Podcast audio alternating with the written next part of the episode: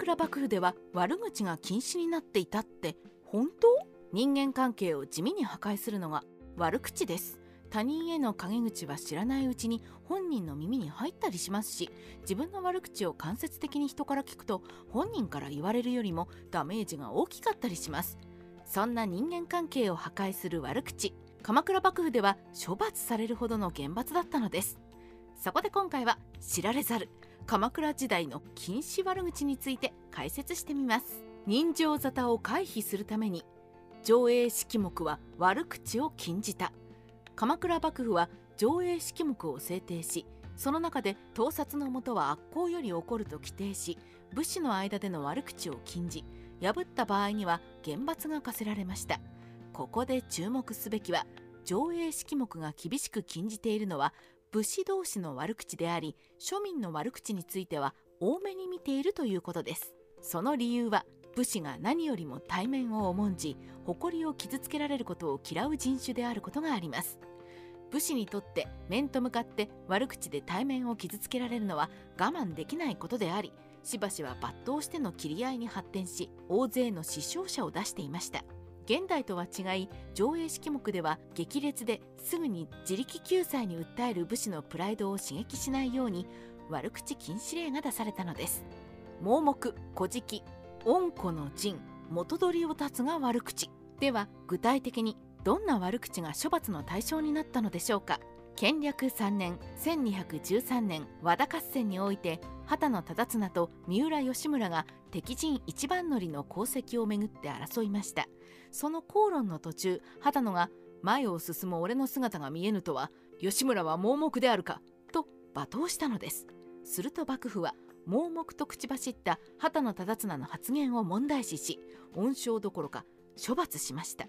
当時盲人は公然と差別されていて盲目と言われることは侮辱にあたりました。幕府はこれを上映式目に照らして悪口にあたるとして処罰したのです。また別の口論では昔は古事記のように諸国を渡り歩いていたくせにと他者を罵倒した武士が同じく処罰されています。これらの事実は鎌倉時代盲人と古事記が公然と差別されておりこれらの言葉が人を貶める言葉として広く認識されていたことを伝えています。もう一つ「恩子の陣」というワードも悪口の対象でした。恩子の陣と言われてもピンときません。がこれはお前は昔俺の子分だっただろうという意味でした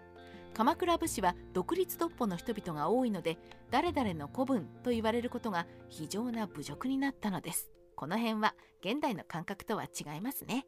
元取りを立つとは曲げを言っていた当時の習俗です鎌倉時代元服した武士は額の部分を反り上げ残りの頭髪を後頭部に持って行きそこで髪をまとめ紐で縛り口外を刺して固定しその上から烏帽子をかぶっていました。当時は烏帽子をかぶらないのは全裸で道を歩くような大変な不名誉でした。元取りを断たれると口外もさせず烏帽子もかぶれないので元取りを断つとはお前を社会的に抹殺してやるという意味になるのです。このように当時は多くの禁止悪口があり裁判で興奮して相手を罵ると一転して負けになってしまうことがよくあったのです。事実を公然と指摘することは無罪。現在の民法ではたとえ事実でもその人が言われたくない名誉に関することを人前で公然と告げると名誉毀損罪になりますが上映式目ではそうではありませんでした。例えば「お前の母は白拍子だったではないか」と悪口を言った武士に対しては処罰がありませんでした。それは言っていることが事実で悪口とは言えないと判断されたからだそうです。これだと実際にハゲている武士にこのハゲという分には罪にはならなかったんですかね。なんだか理不尽な気もしますが源頼朝の悪口このように悪口は処罰の対象だったのですが一方で鎌倉幕府の創始者だった源頼朝が部下に投げつけた悪口の記録が残っています。それは御家人24人が頼朝の許可を得ないで朝廷から官位を受けた時のもので吾妻鏡に原文がありますが感情的になっていたのかあらん限りの悪口を並べています。いくつか紹介しましょう。欧州の田舎節が大した出世だなこのイタチ野郎。佐藤兵衛の城忠信。首を切られる前に鍛冶屋にお願いして鉄板でも首に巻いてもらえや。渋谷馬の城重介貴様が官位ネズミのような目をして戦場をキョロキョロしてただけだろ後藤兵衛の城元清。このクソハゲお前が行部とか草梶原行部の城友影。顔色も悪いしうすうすバカだとは思っていたがやはりバカだったな。中村馬の銃時常。生っ白い間抜け顔をしているお前が兵部医だと？よく務まるよな。豊田兵衛の城吉本。